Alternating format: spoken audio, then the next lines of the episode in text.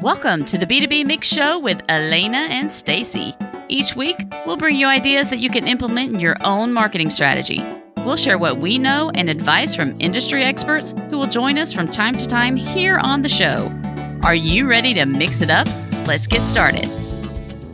Hi, everyone. I'm Stacy Jackson. And I'm Alanna Jackson. We are the co founders of Jackson Marketing. And in case you still haven't heard, we are also sisters. We're bringing you episode 22 of the B2B Mix Show. Stacy, what's today's topic? Today, we're going to look to the future and talk about B2B marketing in 2025 and discuss marketing's role, organizational structure, practices, content, and what the MarTech landscape will look like five years from now. We've got a special guest who is going to give us his insights on this topic, Mark Emond of Demand Spring. Lena, why don't you introduce our listeners to Mark? Mark Emond is the founder and president of Demand Spring, a revenue marketing agency headquartered in Ottawa, Canada. As Demand Spring's founder and lead strategy consultant, Mark has a tremendous passion for developing advanced yet pragmatic demand generation strategies that deliver early results and long term growth for his clients. However, Mark has not always been on the agency side of the table. In fact, he has over 15 years of client side leadership expertise and experience with organizations of all sizes. He led IBM's North American marketing organization for smarter analytics and was responsible for the integrated market strategy, demand programs, channel marketing, sales enablement, and marketing operations efforts across over 100 individuals. Mark joined IBM through its acquisition of Cognos, a 1.2 billion business analytics leader, as director of North American marketing and before the senior manager of global demand programs. Mark was one of the key demand generation leaders when Cognos captured the first Eloqua Mark Markie Award for Lead Management and the SiriusDecisions Return on Integration Award. Mark has also held marketing leadership roles at Watchfire and Corel. Mark, welcome to the B2B Mix Show. Thank you very much, Alanna. I love your podcast, so it's an honor to be a guest on it. Oh, we love to hear people love it. Mark, before we get into the topic at hand, is there anything you'd like to share as far as additional background about yourself or Demand Spring? Well, I think, Alanna, you really covered it. I think you recited more of my background than I can remember. So I don't think I have too much to add, other than just to say that I've been around a while and I have seen incredible growth in B2B marketing's posture and strategic nature in organizations. You know, I like to joke that when I started in my career, marketing's job was to keep the food warm and the beer cold. And today, you know, I think we really, in many organizations, have a really strategic seat at the table, at the C suite table. And we are, as we like to say at Demand Spring, standing taller than we ever have before. So I really believe it's the golden age of marketing today. We're going to talk about a little bit of the future in marketing, what that'll look like. And I think we'll we'll even get more and more strategic in the future. But I think all in all, it's just a great time to be a marketer. And, you know, for those marketers who may be a little bit younger than I am and are experiencing the early stages of their career, you know, they're so lucky to be in a profession that is so meaningful to the, you know, overall customer experience and the, the top line results and the bottom line results of a company. Well, I'm not I'm not gonna lie. There are some days I wish it was back to the I'll keep the food warm and the beer cold because there's a lot to do in marketing on some days. yeah, being close to the beer is not a bad thing either. Exactly. Let's dive into looking ahead to 2025. So, we're going to set the stage to talk about what you anticipate the B2B marketing org structure to look like. Yeah, it's a great question and a great place to start. You know, as I said, generally speaking, marketing today is more important than ever before. And I think that is a trend line that will only continue. You know, with the B2B buyer today engaging with marketing through so much of their buyer journey, we have become more important than ever before. Uh, you know, the B2B buyer journey used to really be controlled by sales, much as B2C buyer journey for considered purchase, right? When we used to go and buy a car, we would rely on a sales rep at a dealership for much of our education. And today, by the time we go and buy that car, you know, we know the make, the model that we want, all the features, you know, we probably know what the dealer paid for it. In the future, we won't even need to take a test drive. We'll do a virtual reality or an augmented reality test drive. It's very similar similar in B2B today where the buyer interacts with digital marketing and marketing driven content through much of their buyer journey. And the buyer is really in control. So we're more important than ever before. You know, one of the interesting trends that we're following is a new role that is really starting to emerge in more and more organizations called the chief revenue officer. And that is bringing together sales and marketing under this singular individual and role. So I think we're seeing a flattening of sales and marketing. You know, the two organizations really coming together, even from an org structure perspective, as I think they should. We have to have sales and marketing working in a very interdependent manner. You know, it's a team sport today and certainly will be in the future. I think some of the other things that we'll see in terms of B2B marketing organizations in 2025, you know, there's a lot that has been talked about with respect to the future of work and how AI will replace or augment workers. I think there's going to be three categories of ways to get the job done in the future. One is permanent employees, which still makes up a lot of our model. And when I say old school, I mean old as in the Roman Empire type model, where we, you know, we hire people on our payroll. Increasingly, contingent workers are becoming more a part of the mix. You know, I think the stats are right now in the US 37% of workers are contingent workers, and roughly 70% of them prefer it that way. It's their choice. And so I think we'll see more flex workers. And then the other thing is AI right? You know, there'll be things that are being done today by employees, not necessarily complete outsourcing of whole jobs, but certainly the shifting of routine tasks to tasks that are better suited to AI. So I think you'll see more of a, a, balance between permanent employees, flex workers, and AI. I think you'll see the continued evolution in terms of the strategic nature of functions within marketing, like marketing operations, including marketing technology, like content. And I also think you'll probably see more organizations structuring themselves in alignment with the customer lifecycle. So really identifying which marketing roles fit at the top of the funnel, the middle of the funnel, the bottom of the funnel, and through the customer lifecycle and aligning roles there. I have a quick question for you. Over the past few years, we've seen changes in the way like millennials and now Gen Z is coming up and they kind of want to be their own boss. So there's a lot more freelancers out there. Do you see that continuing to rise? So do you see per employees and flexible contingent employees kind of balancing each other, or do you see one higher than the other as we move forward?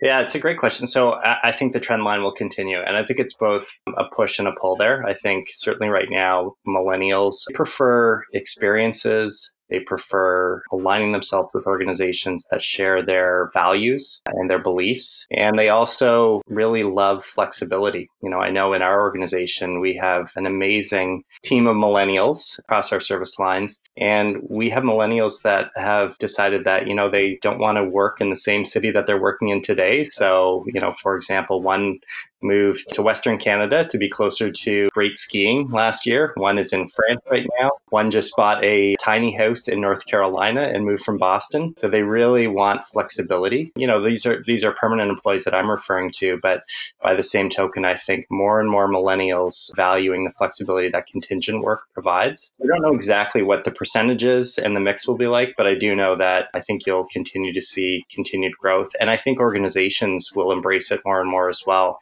And when you look at the benefits it provides to organizations in terms of being able to mobilize and deconstruct teams quickly, the flexibility it offers in terms of payroll and hence the lower fixed costs they have, it makes a lot of sense. As far as AI, like you were mentioning, will become a part of the future of B2B marketing organizations. Do you have any thoughts on what skills that marketers should start cultivating now as part of their repertoire to be able to work with AI more effectively? Yeah, great question, Stacy. You know, I think there's there's a few. So, I think that AI is going to, you know, as I said earlier, increasingly automate some of the routine tasks that marketers are doing, right? If we think of marketing automation right now, marketing automation is wonderful in so many respects, but it's still too manual for for my liking right we still you know humans still decide which messages to send through which channels at which time of day and on which day to individuals.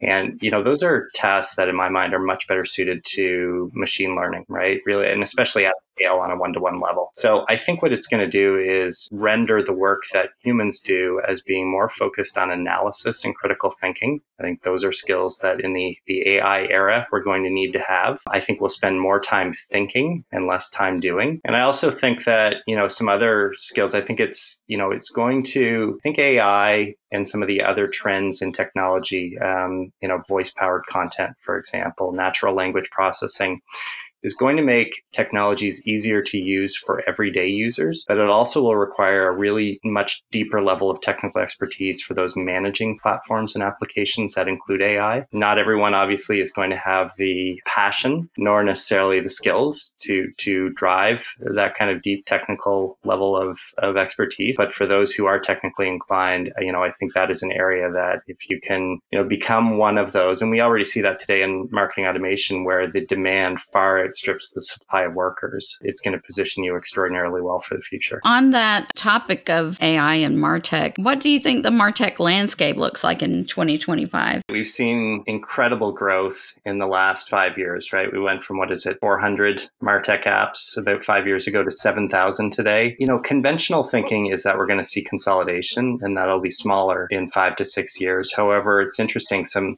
Research that was done by Harvard Business Review has shown that it typically takes about 25 years for an industry to go through the four stages of a life cycle uh, to get from hypergrowth to market dominance by two to three players um, who typically at you know at full maturity control 70 to 90 percent of an industry. I'm not so certain we're going to see that consolidation over the next five to six years. I think we you know I think we will see certainly some acquisitions, but I think you're going to see incredible growth in you know certain areas, voice powered application, AI embedded within applications, you know machine learning driving greater precision in our efforts, chatbots replacing or augmenting business development or sales development or lead development functions. You know it's predicted that AI will drive 95% of all customer interactions by 2025. I think that's more of a consumer stat, but I absolutely think that trend will also lend itself to B2B. And I also think MarTech apps are really going, going to increasingly over the next five to six years have to become more focused on optimizing the customer experience. Hey, folks, let's take a break to hear about today's sponsor. And we are back. Let's talk about the buying process. We've seen over the past few years, B2C has really influenced how B2B buyers have changed and they have certain expectations. They want it more personalized, they want it faster. How do you see the buying process for B2B changing by the time we get to 2025? Yeah, this is a really fascinating area. So, you know, one of the things that we're tracking at Demand Spring is the role of bots in the buying process. And there's, you know, there's there's really interesting insights on what um, B2C buying will look like, bots in the future. Uh, there was an article that HBR published probably about a year ago that I recall reading, and it talks about a, a woman coming back home, a professional coming back home, and her smart speaker starts talking to her as she opens the door and says, In looking at your calendar, I see that you've got a new business trip planned. I've gone ahead and booked your travel in accordance with your travel preferences. I've arranged for dry cleaning. You know, the sensors in your clothes identified for me that these clothes needed dry cleaning. I've gone ahead and had arranged for them to be picked up and dropped off on a certain date. The sensors in your fridge have detected which foods need to be reordered and has placed those orders with the local grocery store and arranged for delivery time. And even genomics, uh, Tom, Thomas Friedman, the author of The World is Flat, does a lot of talking today about genomic based AI moving forward. So sensors in our watch or on our clothes will send genomic feedback to suppliers. You know, Stacy, your magnesium levels are low, your sensors in your food is detecting it's time to reorder supplements, I've gone ahead and reordered them for you. So you got to make sure your bank account is full. yeah, that's good. Exactly. So, you know, this kind of bots buying from bots, and, you know, it's not only your bot interacting with a supplier, it's your bot interacting with the supplier's bots, right? So they're the ones doing the ordering. And, you know, what we're keenly interested in, you know, finding out is what will this look like in B2B? You know and i think a lot of the b2b buying process is pretty rote today right you know you You typically, if you're buying a technology or even office furniture or manufacturing equipment, you define your business requirements, you define your technical requirements, and then you have buying teams who do the evaluation process, do a lot of the research process. And a lot of that, you know, again, I think you have humans on the front end identifying your business and technical requirements more informed by machine learning than ever before moving forward. And then I think a lot of the evaluation of which technologies are out there, which products are out there that meet our requirements can be automated. So, you know, that's, that's the one really interesting thing that we're tracking is the role that bots will play in the, in the buying process, automating some routine tasks. And then again, going back to what humans do best is analysis and decision making based upon, you know, the, the data and the research and the insights that have been gathered. It'll be interesting to see how all this plays out, especially with those buying teams and committees, like you said. How can a bot navigate necessarily or help navigate those different personalities and goals that each of those people have to kind of streamline the process? Yeah, that's a that's a really good point. You know, I think at the end of the day, human interaction is still so critical when it comes to the element of trust, right? We as you guys know, and and you know, this is I'm sure absolutely true in your business people buy from you because they trust you, right? They get to know you, you build a relationship with them and and they trust you, right? The awareness plus affinity plus trust drives purchases. That's not going to be replaced, right? I think what, you know, what could be replaced is the research process. And then, you know, the human to human interaction with brands still is essential in that buying process.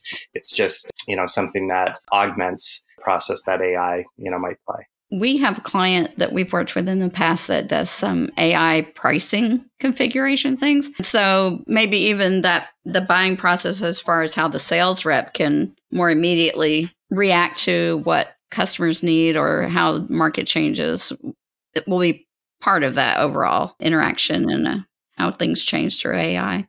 Absolutely.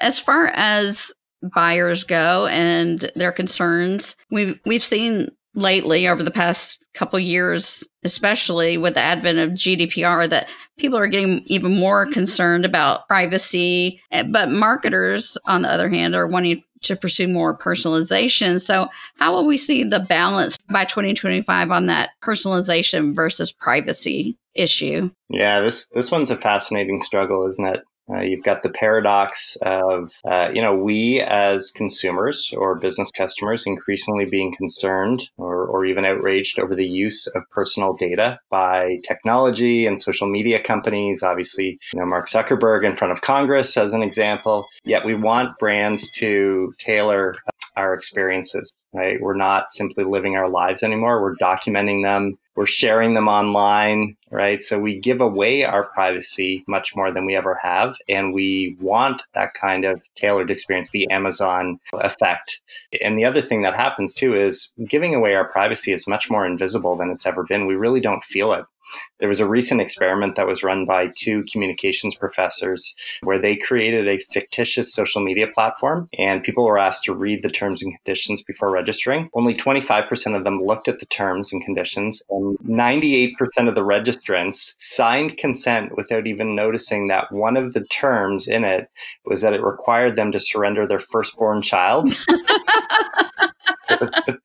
uh, so, you know, we are as guilty as the technology companies and social media companies that we blame for abusing our privacy. We, we want tailored engagement and, you know, we don't do the necessary oversight that it takes to shepherd and safeguard our privacy. There's an increasing level of oversight from government, right? We've seen this with GDPR in Europe, CASL in Canada, the new California legislation that's coming into effect in January, Brazil. And so it'll be fascinating to see which one wins. Uh, the two are really mutually exclusive. I think at the end of the day, individual users will have to decide. I think, you, you know, what we will see is brands being forced by government regulation to really put more control in the hands of users to decide, you know, much like GDPR, do you want to accept the use of cookies on this site? And what it's going to do for vendors and suppliers is create a lot more complexity for managing platforms and the apps that deliver our content and manage our privacy. Yeah, there's definitely a lot going on there. And that Stacy is the GDPR person on our end. It, I just, I'm like, you deal with it.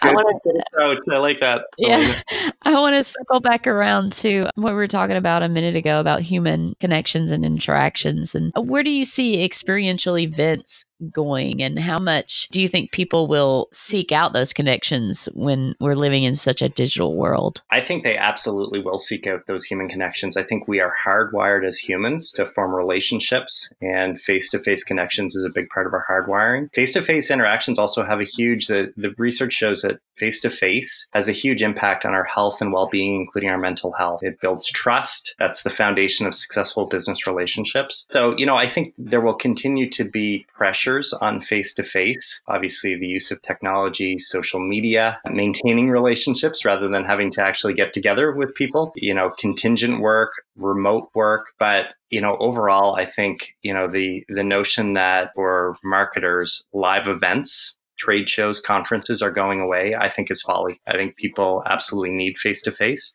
And I think it'll continue to be a big part of the mix. Yeah, you know, going to an online event versus a face to face event is a huge difference. It's absolutely and I guess for me, I I make a friend everywhere I go. Just about my family makes fun of me, but I just couldn't imagine not having a lot of those interactions and those face to face experiences because it's a completely different way of interacting with someone and getting feedback from them and understanding them than just having a conversation via email or social or even just watching an online event. I just can't imagine it would go away. Yeah, I couldn't agree more, Alanna. You know, and I think the benefits we get from them are very distinct. I think when we when we tune into a webinar or a virtual event, it's primarily information gathering. When we go to a live event, I think there's definitely an information gathering element, but I think so much of that is building relationships, building trust, having a human connection with individuals, which is a completely different outcome that, you know, you're you're driving than a virtual engagement. Yeah, I agree. And it's harder to multitask while someone's talking to you face to face.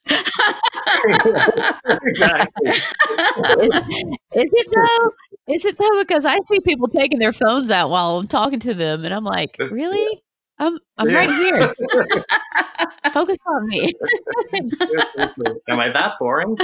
right. yeah, that's a pet peeve of mine too, Alanna. So as far as the sales and marketing relationship, and we all know there's a ton of conversations about alignment. Do you think we'll all get together for a kumbaya moment by 2025? Or how will that all pan out by 2025 with sales and marketing? As I said earlier, I think we will be flatter. I think sales and marketing will be more in alignment, both figuratively speaking and literally speaking in terms of organizational alignment. Not in all organizations. I think absolutely you'll still see, you know, many, many, probably the majority of organizations by 2025 still have distinct, you know, lines of business, marketing and sales. But I think increasingly, and we're starting to see the seeds of that today, the chief revenue officer will unite the two, you know, and in progressive organizations who realize that the buyer is in control and it's an interdependent buyer journey where sales and marketing really need to be agile and working together to react to the very interdependent and you know ongoing back and forth nature of the buyer interacting with sales reps face to face or on the phone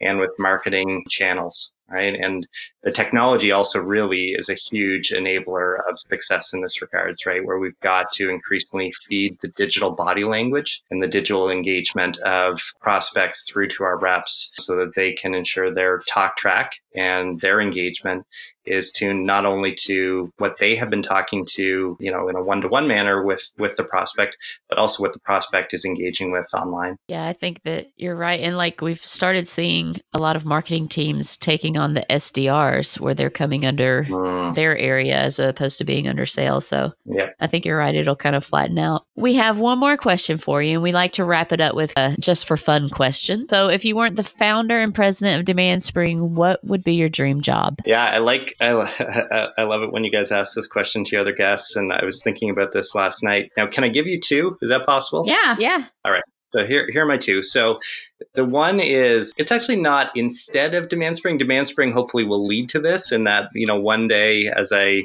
as I um, seek to scale back at Demand Spring, one thing I would love to do is we live. So I'm I'm Canadian. I live in a little village that has actually been kind of subsumed by the capital of Canada, Ottawa, And our village has a main street, which is part of its charm. Main Street could use a little bit of revitalization. So I would love to contribute to that. I've got a vision of really helping to kind of beautify and create some development that really encourages a more vibrant kind of walking Main Street. That's cool.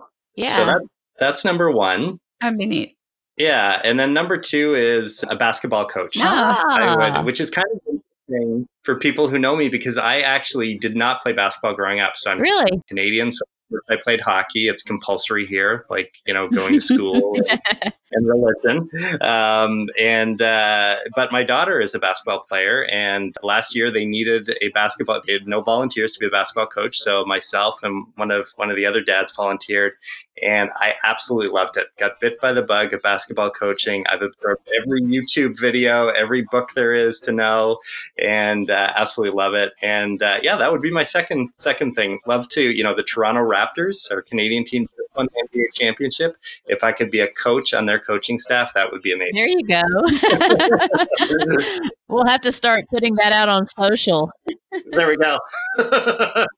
So, Mark, before we totally close out, is there anything else that you'd like to address as far as how B2B marketing will change or evolve by 2025? I just think it's going to be a fascinating ride. You know, we're, as I said off the top, we're more important to our organizations than ever before. That's only going to continue increasing.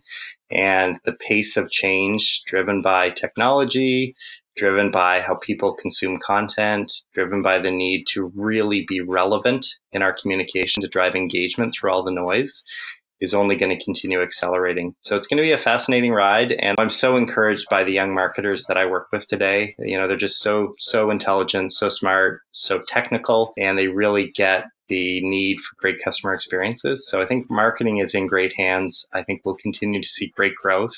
And I look forward, you know, seeing and participating in it uh, over the next five to six years. Mark, thank you so much for taking time to speak with us today. If listeners would like to follow you online or get in touch, what are the best ways for them to connect with you? Yeah, I mean, they can they can go to our website first of all, demandspring.com, learn more about us, and then uh, they can follow me on Twitter, Mark underscore D Spring, uh, and um, also on LinkedIn as well, Mark Emond. We'll include all those connection points in the show notes. Excellent. Yes, thank you. Thank you so much for joining us. Yeah, thank you, Stacy and Alanna. Really appreciate it.